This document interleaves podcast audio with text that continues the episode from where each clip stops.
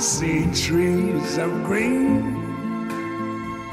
red roses too. I see them bloom for me and you, and I think to myself. Virgin Valley Artists Association welcomes you to the Art Box, recorded in our beautiful Mesquite, Nevada, and sponsored by the Virgin Valley Artists Association. Our association has something for everyone of all ages. Come and get creative with us at 15 West Mesquite Boulevard or find us online at mesquitefineartcenter.com or on Facebook as Mesquite Fine Arts Center, also on Facebook, The Art Box.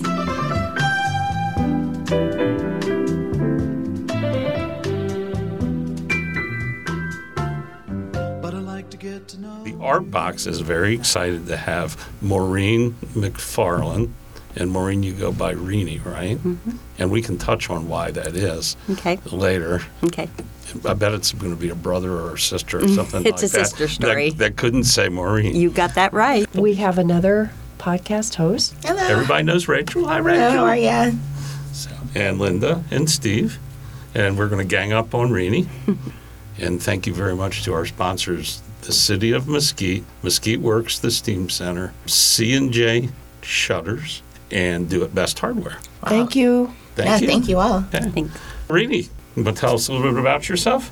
Well, I just turned 71 yesterday. So, happy late birthday. Oh, it was Yeah. yesterday, huh? yesterday, yep. And grew up as an Army brat, so lived all around a lot of places in the U.S. And then my dad was stationed three tours in Germany. I actually graduated high school in Stuttgart, Germany, at the American Army base.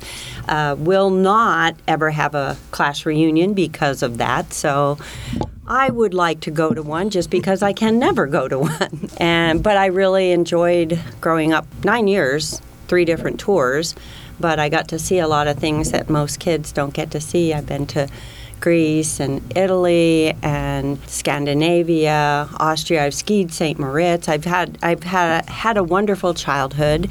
And then we uh, also had time in San Antonio and got to do water skiing and went, went to the Alamo. So as a kid, I, I really enjoyed my childhood because I got to travel around a lot.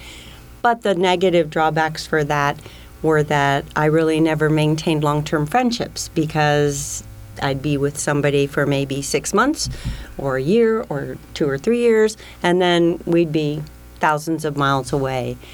My husband, on the other hand, grew up in a small town of 300, and he's got friends from high school and very different from my life. That was kind of my growing up. Went to college at the University of Maryland in College Park, got a teaching degree, jumped into that right away, had children, and got into a volunteer organization called the Leche League for 10 years, and that's an international nonprofit.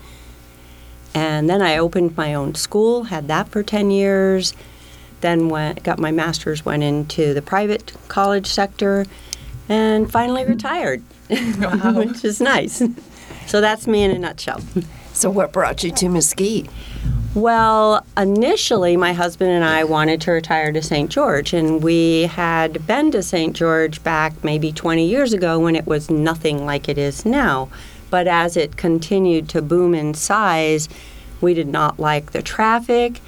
And we also started investigating tax, state tax savings with Nevada, where you don't pay any state tax. So it does put more money in a retiree's pocket. Mm-hmm. And we wanted to be close enough to Utah because four of the five children that we have together live in Utah in Salt Lake. So Mesquite seemed like the good spot to be. And you got involved with the theater group here? That was kind of on a whim. Uh, I had, I have a belief that re, when you're retired, that's the time of your life to do the things that you either wanted to try but didn't have enough time because work got in the way. Maybe you started but you had to stop because work got in the way. Or maybe it's just something that you've never done, and that was the theater for me. I had been at a production and I saw one of the characters completely forget their lines. In fact, they just said, I got nothing on this stage. And floor didn't fall apart and they didn't fall down. They were able to continue going on. The audience didn't boo, and I think that's probably the worst case scenario that people think, what if I forget my lines? And nothing happened, and the play went on. And it was after that play they announced auditions, and I turned to my husband and said, you know what? If that's a worst case scenario and it wasn't bad, I'm going to try. So I did, and I got a part. What a cool example to be set. Like you could hmm. actually do that, or and Yeah. anybody could do that because if something were to go wrong, like you said, nothing bad happened. Yeah, exactly. And it's not something I ever had wanted to do in my life. I had never done any theater as a child, never did church plays, school plays, nothing. And it wasn't ever something on my bucket list. It was just, I thought, gosh, she's fine.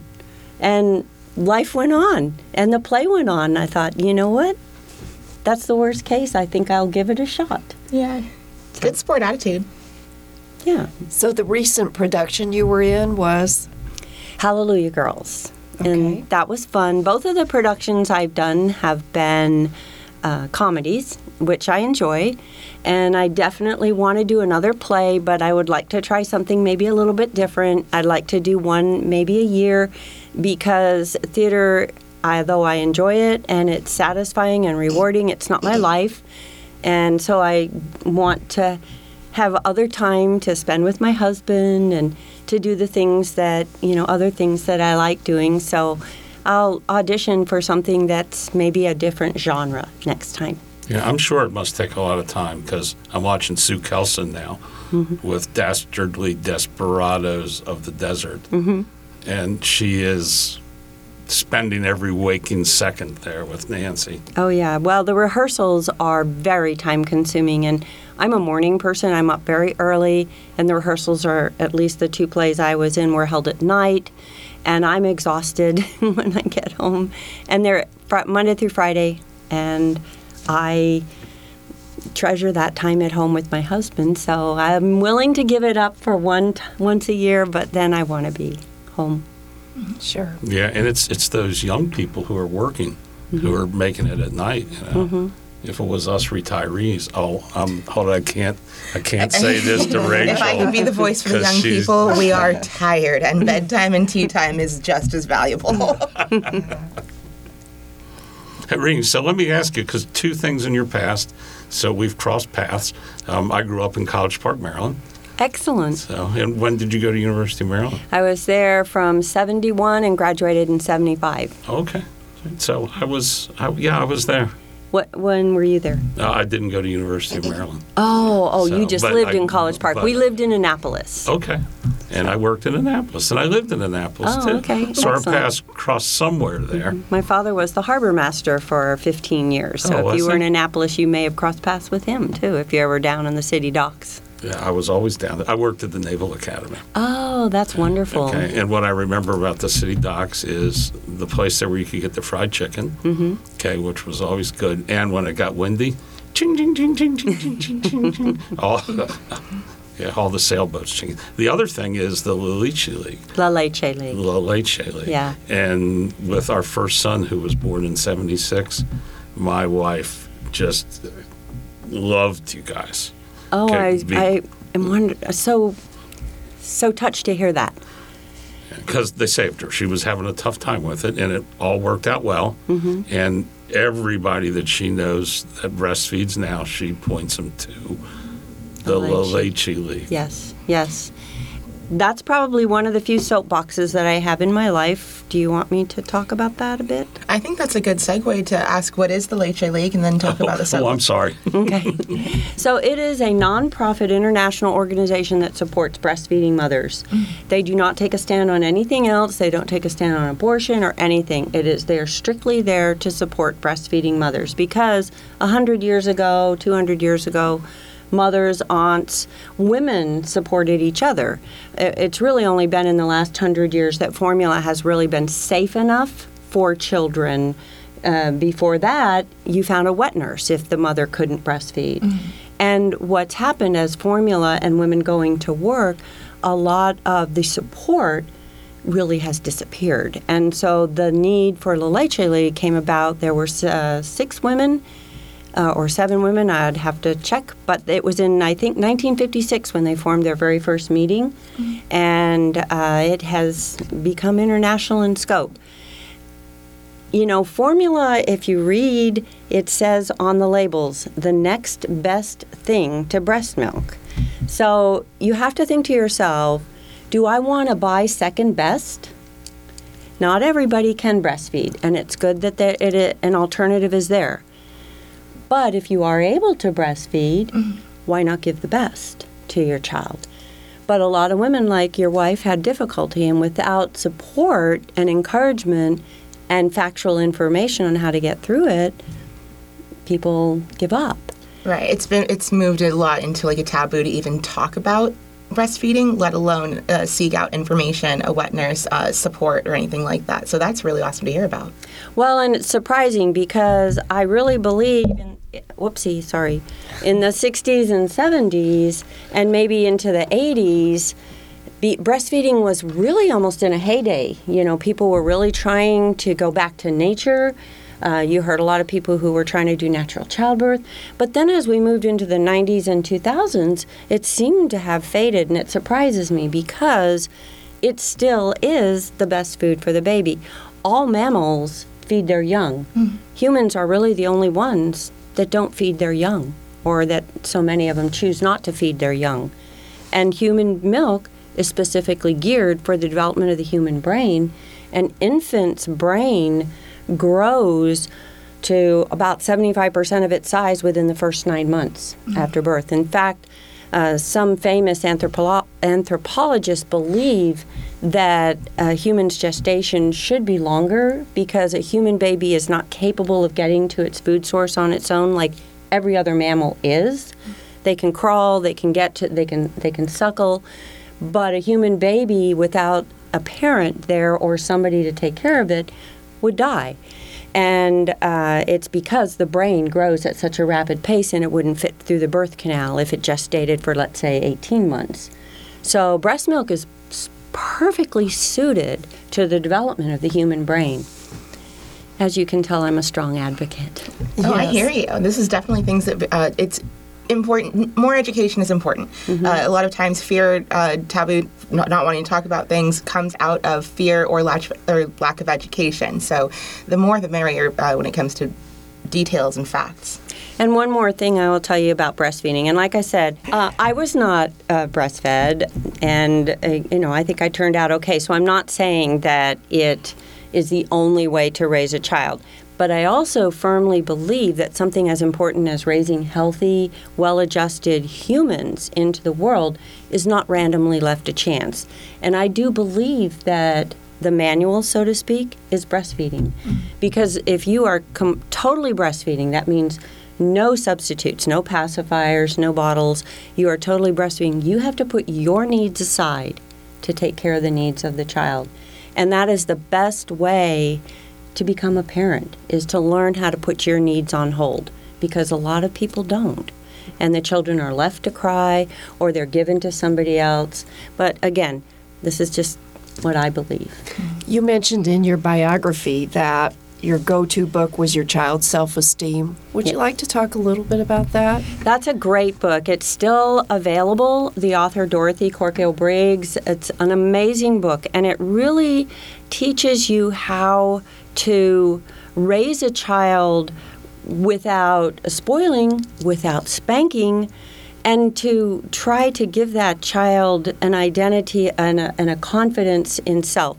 So there's certain things that, that I mean, I read that, what, 50 years ago, 40 years ago. So I read it three times because it was so important. How you talk to a child. You know, a lot of people say, oh, you're a bad boy. You know, why did you do that? Every time you label a person, you are affecting their self esteem, but you can label the behavior. That was a very bad thing to do to throw that food at your sister. But a lot of people don't take it to that point. They just say, you know, you're such a bad boy, get out of my sight. And we are our children's images. And so how they see ourselves is how we portray them.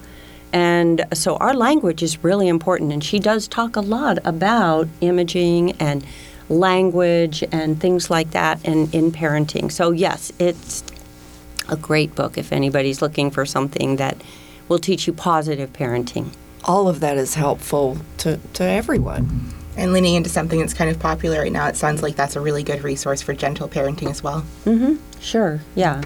Yeah, and and it doesn't mean that you can't say no. I was never a proponent of people not saying no because everybody has boundaries. Everybody has to know whether you're young or old that there are things you can do and can't do. There are always things that are have tos, like cleaning the toilet. Who likes to do that? But we have to do it. So even kids need to grow up knowing that there are have tos, but it's how you say it to a child, how you structure it. For example, when I have four kids, and when my kids would be a little bit older and they'd get into a fight with each other, which is normal, I could intervene and I could have sent them to their rooms or I could have, you know, given punishments. But when you dictate a punishment, you remove the responsibility from that person. So I would sit them on the couch and I'd say, You both can get up when you give each other permission to get up. Hmm. So they Oh, sometimes smart. would sit there for an hour until they finally were willing to work it out. Hmm. My four kids, hmm. I'm very blessed. They all get along great. I don't have sibling rivalry. I also never believed that if I had to buy a pair of shoes for one, that they all got shoes, because not all of them needed shoes.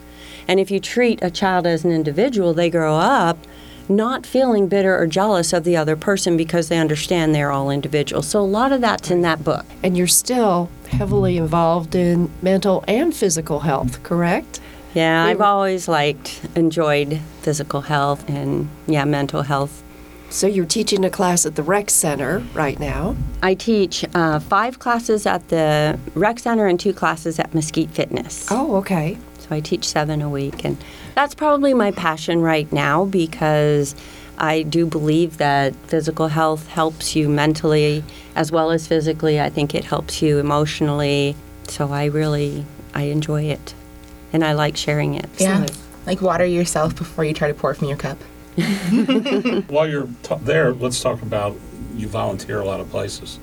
Well, I do. When I very first came here, you know, when you retire, it's very hard to go from all of these things that you have to do and being on a time schedule, and then all of a sudden you're not doing anything. And so I jumped into volunteering. The first place I started volunteering was actually at Mesquite Works because that tied into the job I had. I had been a director of career services for 10 years, so it was very easy for me. And I did pick up a part time job. It was an online job where I became a professional resume writer for four years. So it definitely tied into being at Mesquite Works. The first person I met, as far as really got to know in the community, who I am eternally grateful for the opportunity of meeting this person. I went to What's Happening Mesquite, which is held, I'm not sure how often, but it's at the Elks Lodge, and it has a lot of different nonprofits and organizations that come and give three minute talk about what they do in the community. Jean Watkins came up and talked about the Showgirls. And she said how it was a nonprofit group. They don't sing, they don't dance, which I don't do. And they just greet people, and people feel welcome at nonprofit events. And I thought, I can do that. And what a great way to learn about Mesquite. And uh, Jean Watkins has become one of my very dearest friends. I, I think the world of her, and I'm so eternally grateful to have had the opportunity to get to know her. Uh, this is a meeting of the Jean Watkins fan club, by the way. It is. Oh, it really absolutely. is. Oh, yeah. She's, I, I think of life as a ladder. And we're someplace in the ladder, and you meet people who are above you who pull you up. You have people behind you that hopefully you pull up. Jean is somebody who pulls me up, and that's why I've just think the world of her. So I joined the Showgirls after that. Uh, so I was with Mesquite Works, and then I joined the Showgirls. And then, of course, Jean told me about the Women's Center that she was at that time, because this was in, let's see, 2018, when, and when I met her in February, and she brought me over and showed me the Women's Center, which was in its infancy. It wasn't even open, but it was just being developed and, and built. And and since then, I'm now on her board. I'm the secretary, and I do enjoy helping out with projects. My husband created for the Shriekrika the game for the Women's Center.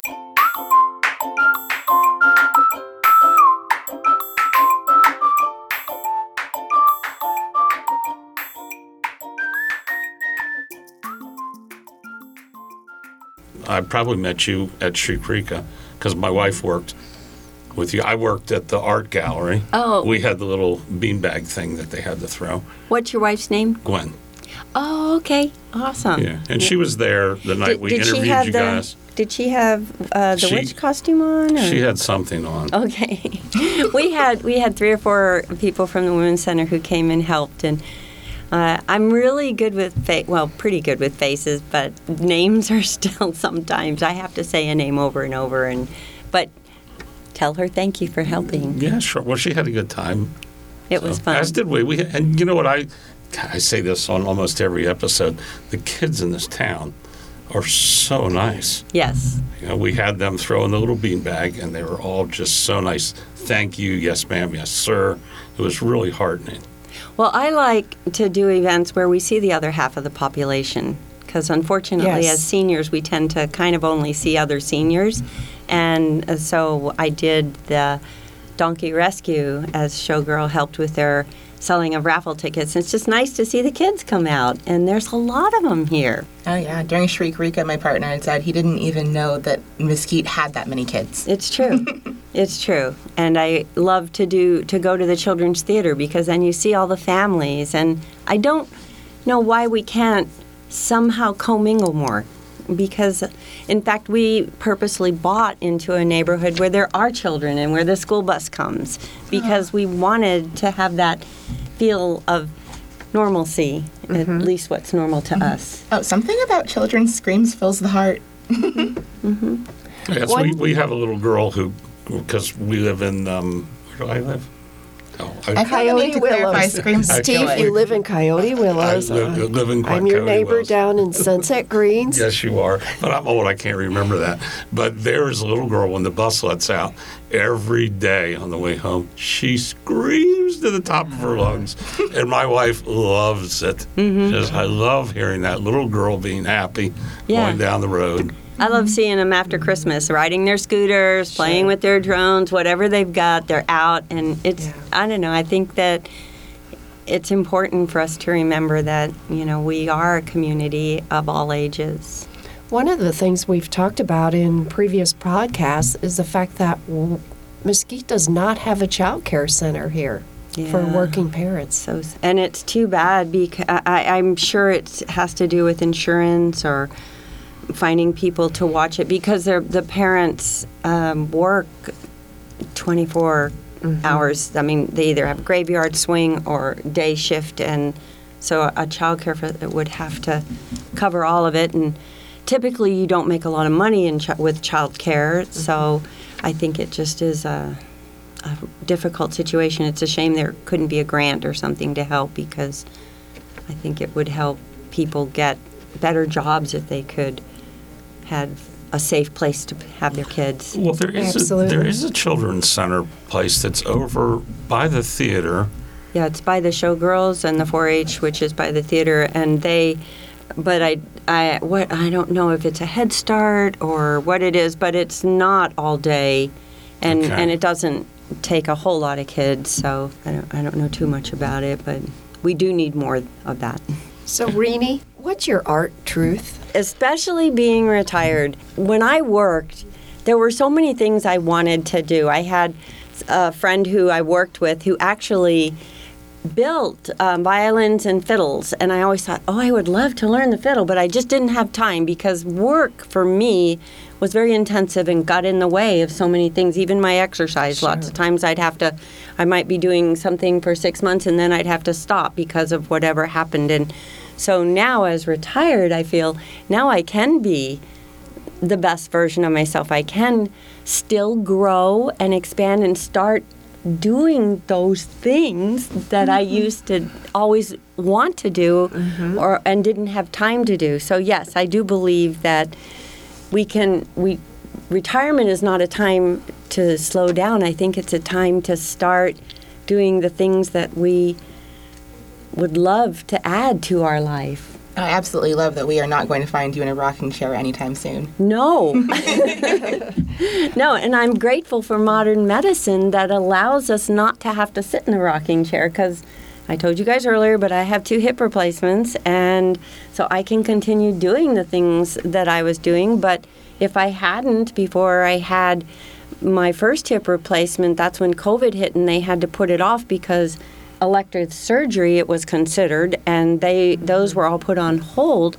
And I was in so much pain I limped and it was you know I would I, I would be that person who's in a rocking chair but modern medicine has made our lives much richer and fuller so we can continue.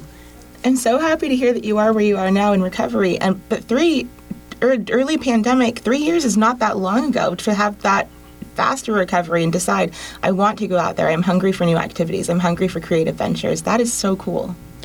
Well, recovery is, you know, as fast or as slow as you make it. And I was back to teaching step within two months on both of my. Were you really? Yeah. That's amazing. wow.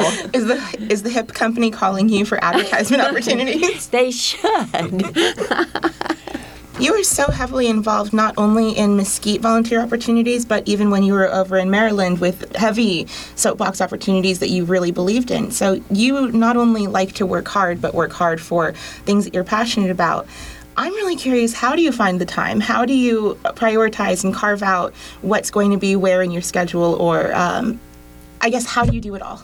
Well, I was fortunate when I got involved in the Leche League because I was able to stay home with my children for 10 years. I was very, very fortunate, and so I jumped into doing La Leche League. I started a group, and I actually moved up within the state because La Leche League is an international organization, and I started as a group leader, stayed a group leader, but then I did uh, the area conference supervisors. This was in Florida for the I did three conferences in Florida. And then I became the area coordinator of leaders, so the, over all of the leaders in the state.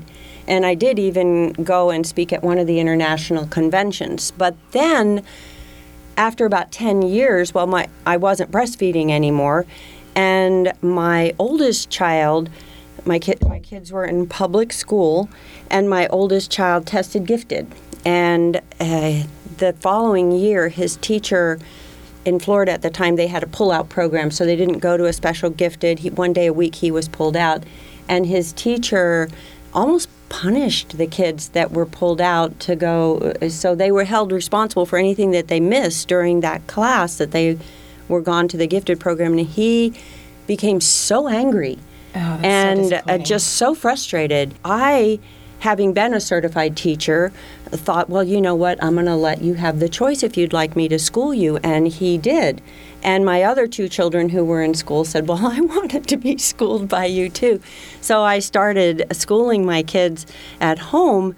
And then I had other parents, because I was certified, ask if I would school them. It sounds so, like the start of that one room classroom. yeah, so I started my school, which I had for 10 years. So I was fortunate. So that be- was my job, but it was something that I could do and still be with my kids. I've been able to work the things that I love into my life. And so I'm, I feel fortunate. That's really beautiful advice. You're not really working for anybody else necessarily. You're making the jobs that you have work for you and what you're passionate about. Yeah, and it worked for my kids and my family, and I was able to to get those things done.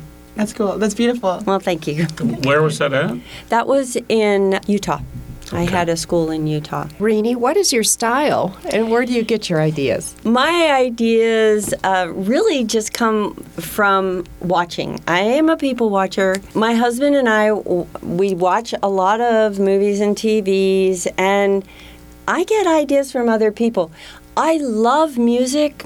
I have always got a song in my head. Unfortunately, they're never new songs. They're always songs other people wrote. I wish I had a new song. Oh, I'm with you, and it tends to be the same two lines over and over again. and I tell the people in my class about movies that I've uh, seen. There, there's a recent movie that the sequel just came out, and so for anybody who's listening, if you haven't seen this movie, it is just so awesome. It's called Fisherman's Friends. Have you guys heard of it? Oh, no, I haven't. Okay, it's a true story. It's and the second one just came out. It's a group of fishermen in Cornwall, in the United Kingdom, who sing sea shanties. They, and it shows them in the very first movie. They're out on the boat and they're hauling in their pots and they're singing these sea shanties. We all know what would you do with a drunken sailor, and that's one. But there's a whole lot more that they sing. They end up getting a recording contract for real and you can download their albums and they're awesome. And then the second one just came out.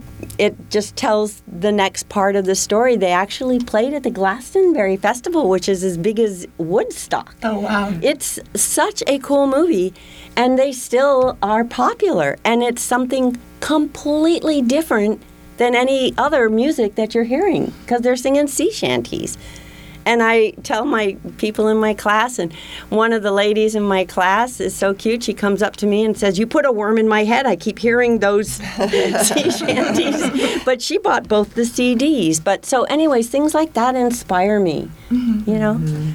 So that's cowboy poetry on the water. Yes. Yeah, but it's it's more it's it's more moving. It's more tribal almost.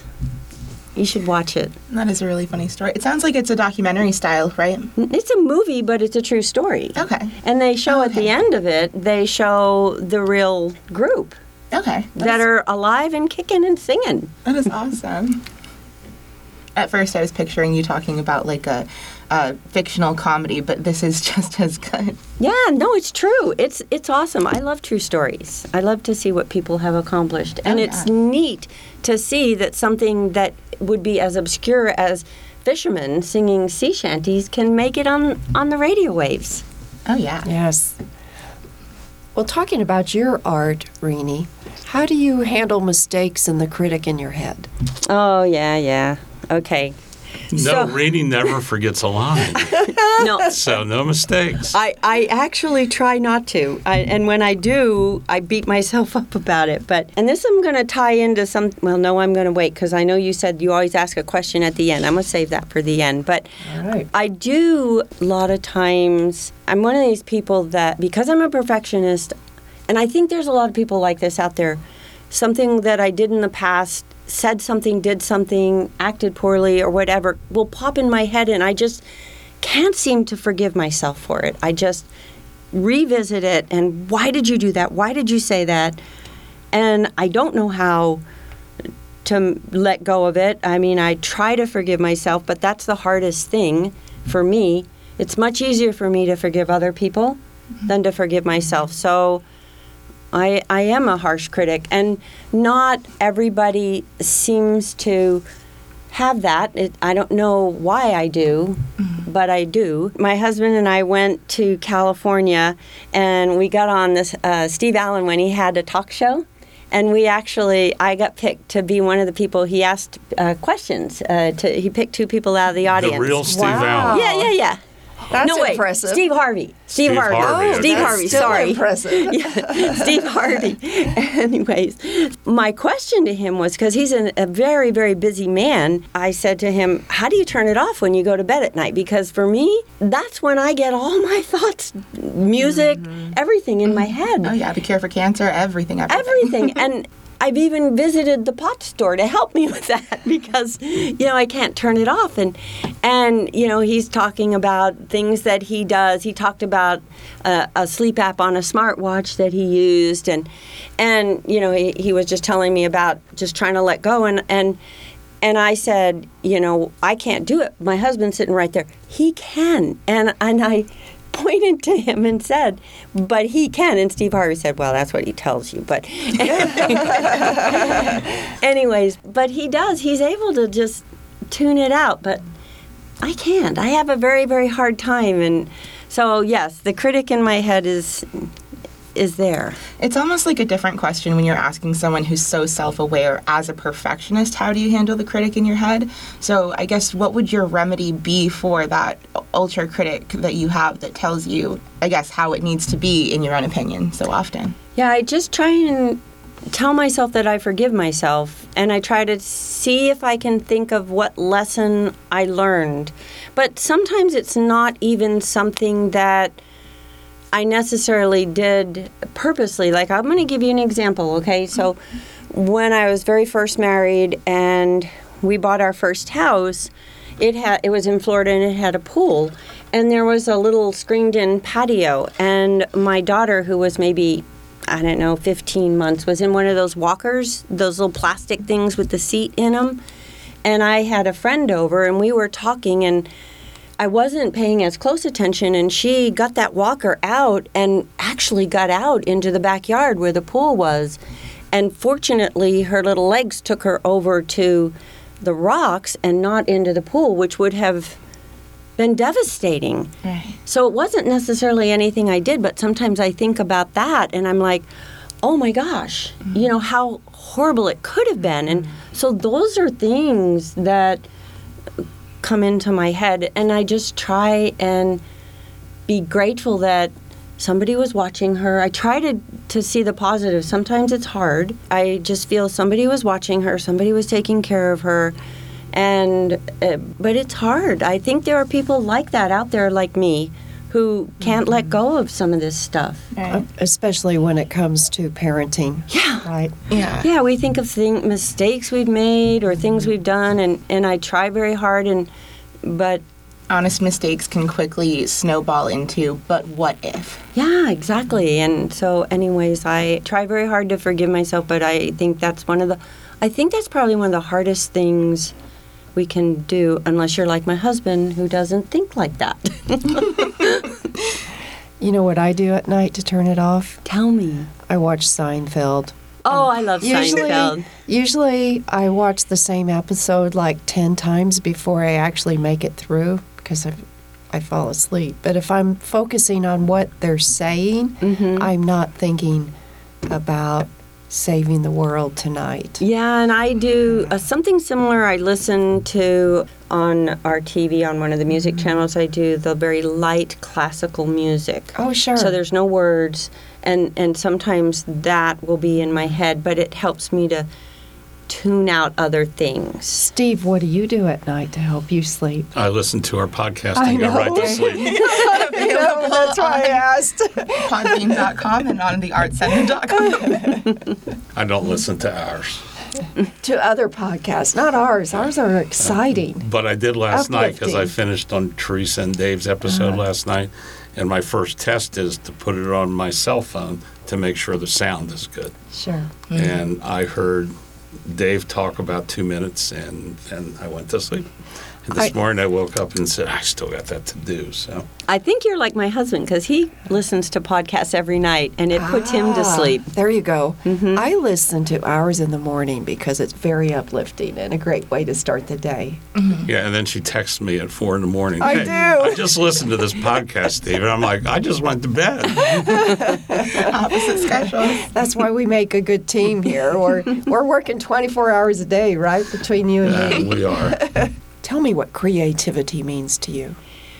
Well, I wrote that you want to try and do your best and I but I do believe that. I don't care what you do. I think you should always try and do your best. My father taught my sister and I when we were little kids it didn't matter what you did in life. You could be a garbage collector, but you do the very best job you can and that has always seen me through life. What when I teach my step classes, I always I'm always looking for new moves. I'm always creating new choreography for it. I don't ever just sit back on what I've done.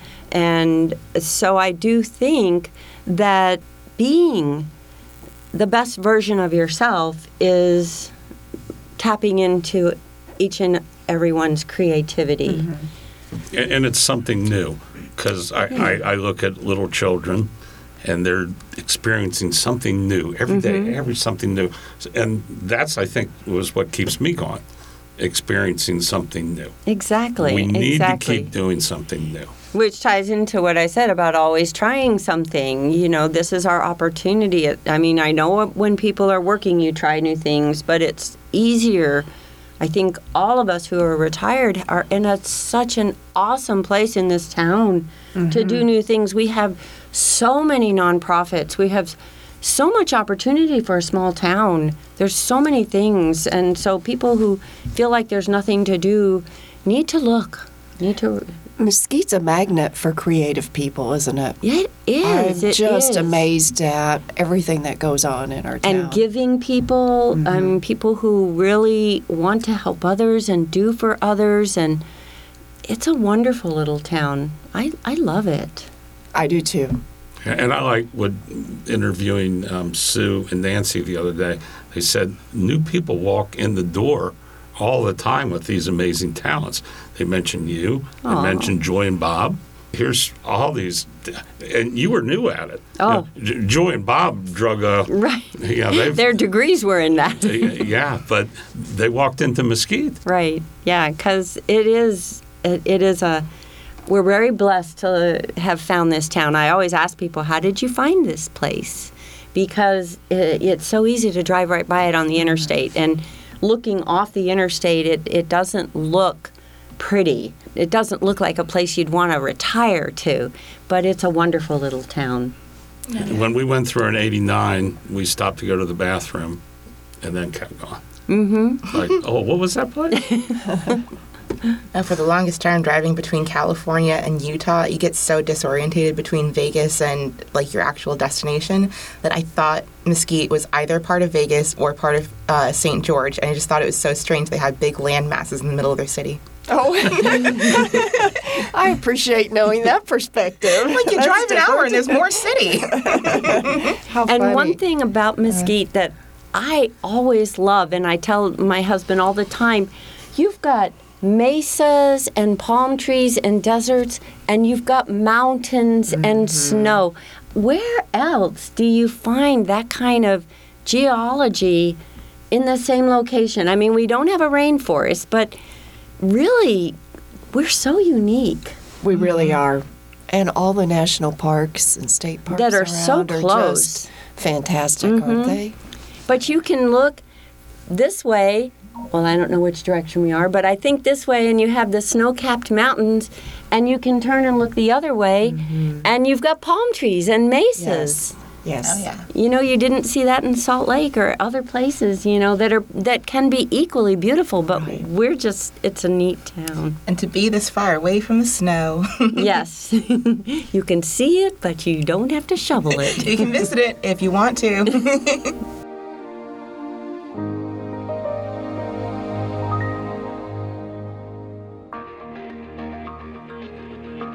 well, we've gone 45 minutes. And this is lovely too, by the way. Thank you very much. Yes. Because you're just yeah, I'm having so much fun. Pretty getting to know amazing. you. Oh, everything you've said. Yes. Mm-hmm. because you didn't ask me about Harry Potter. Oh, we What can house talk- are you in? Well, we always ask now. is about the time we say, "Is there anything else you want to talk about before we wrap it But, up?" 'cause Would I you did- like to talk about Harry Potter? Well, I did uh, come up with something though for the question you said you always ask people. So about what's inspired you? yeah, Oh, we're so supposed to ask her a different question today. Remember to throw her off? oh, I had something for that. Well, well we're going to ask you. Tell me about Harry Potter. I love Harry Potter.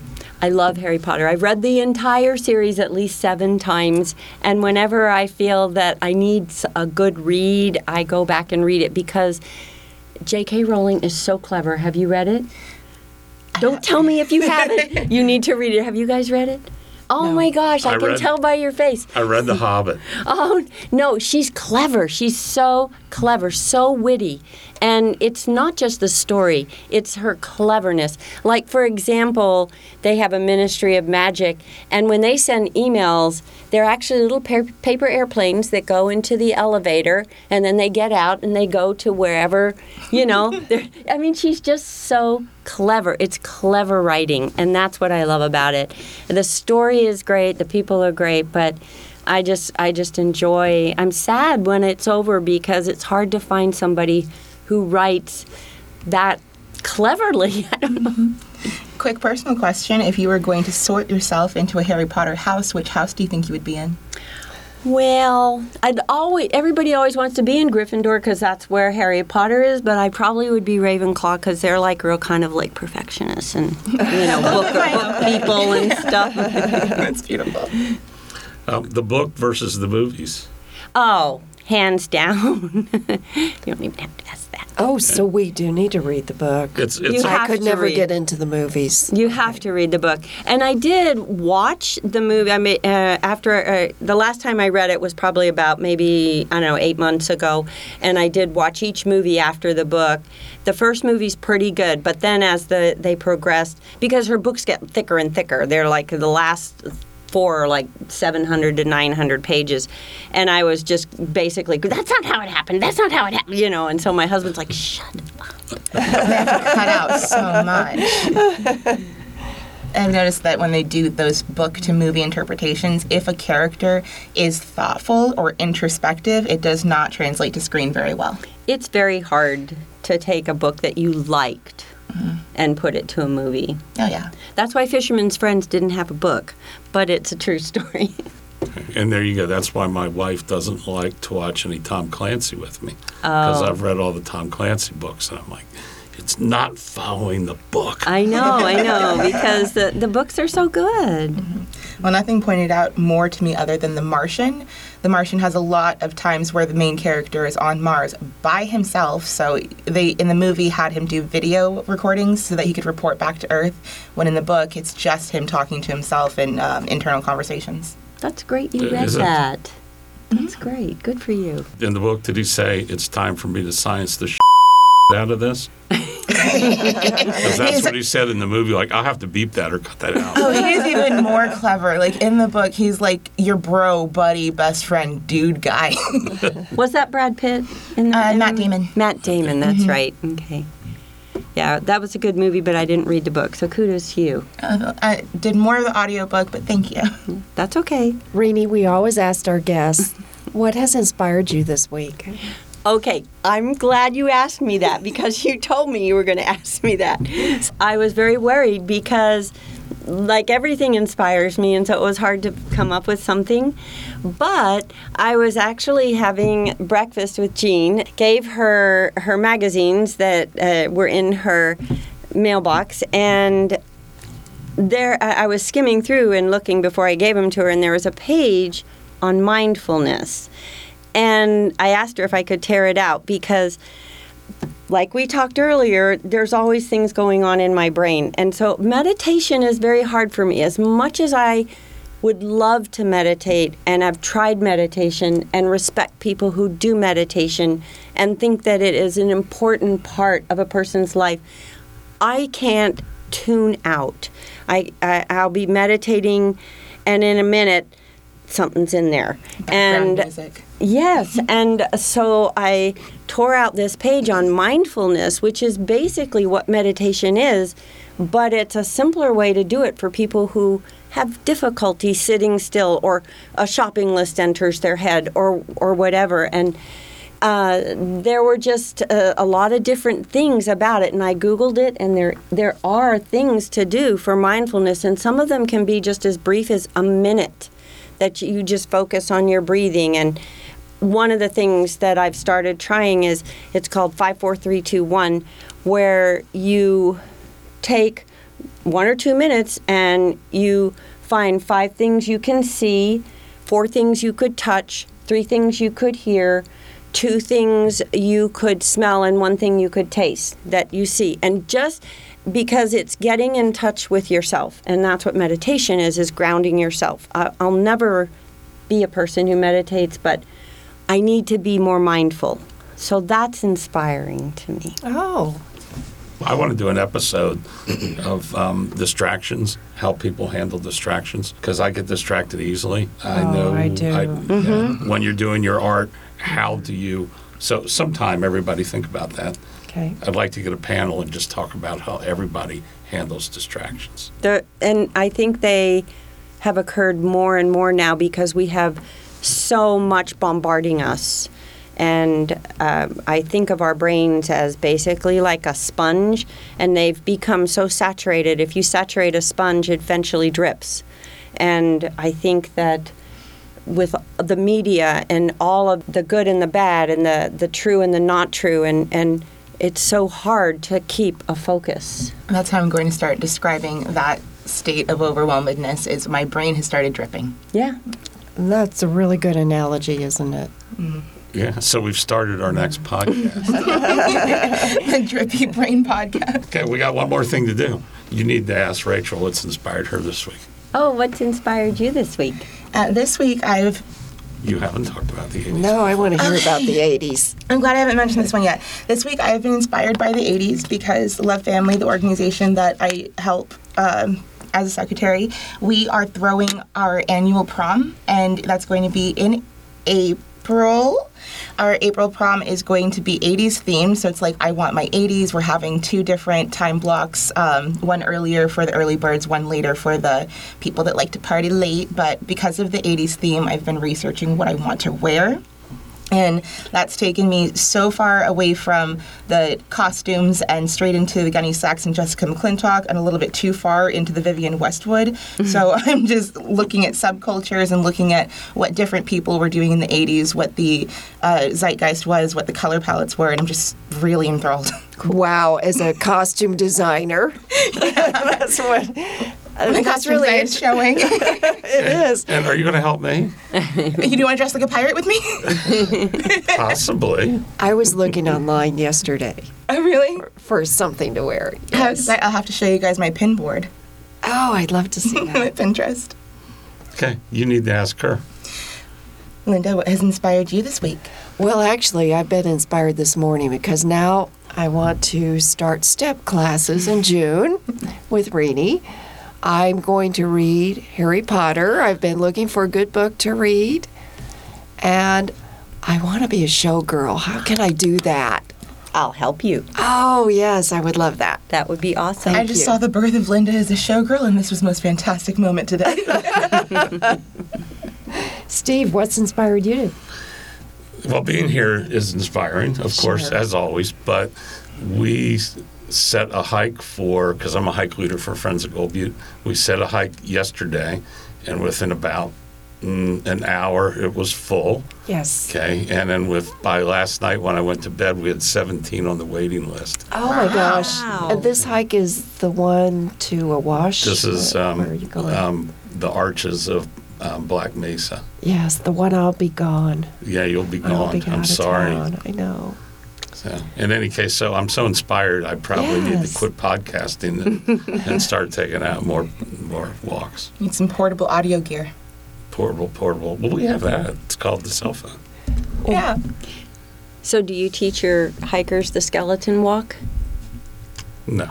What's the skeleton walk? When I lived in Utah and I, I joined a hiking club, and the instructor, who was amazing, you know, and definitely taught us whatever you take in, you take out. So everybody had their baggies and you brought Sure. everything out. But when you're going uphill, you use your bones to propel you instead of your muscles, which keeps you from expending your energy so you have more energy to climb. I'm so happy you said that. I Oh. think I've been skeleton walking and I thought I was just lazy. so so it's like when you take a step you kind of lock your knee so that your bone pushes you up instead of your muscles pushing you up because it's the muscles that wind us but the bone doesn't anyways you can google it Oh, It's like using gravity. interesting. So you know what's inspired me now what? is that Reenie will come give a class for Friends of Gold Butte for the skeleton walk. it takes I'd about be two there. minutes that's a two minute class I'd Well- be there to learn how to do it right. well, we'll do it for two minutes. I, I need to learn that because I've, I've been doing the Sasquatch walk.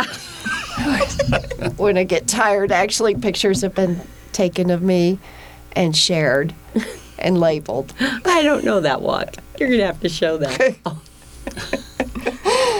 the outro's got the partnership. We, you know what? I, I want to ensure our list, assure our listeners, we have not visited Deep Roots this morning. We're not having cheese and wine. We're just having a great time. We're just having fun. That's feeding all. off of each other's energy. Thank you so much for coming. oh thanks for having me i appreciate it Yeah, thank you for being here. It's been awesome to get to know you better and just get to know you as a person.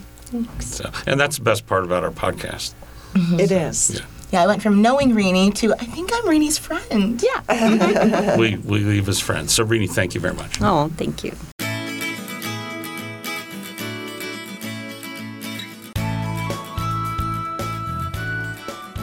Broadcasting from Mesquite, Nevada, in the scenic Mojave Desert, the Art Box sponsors thank you for listening. To find our next and past podcasts, find us online at mesquitefineartcenter.com, where all accompanying images and links are available on the Art Box page. Questions, comments, opinions, and concerns can be sent to artboxvv at gmail.com. The views and opinions expressed in this podcast are solely those of its hosts and guests and do not necessarily reflect the views and opinions of the Virgin Valley Artists Association.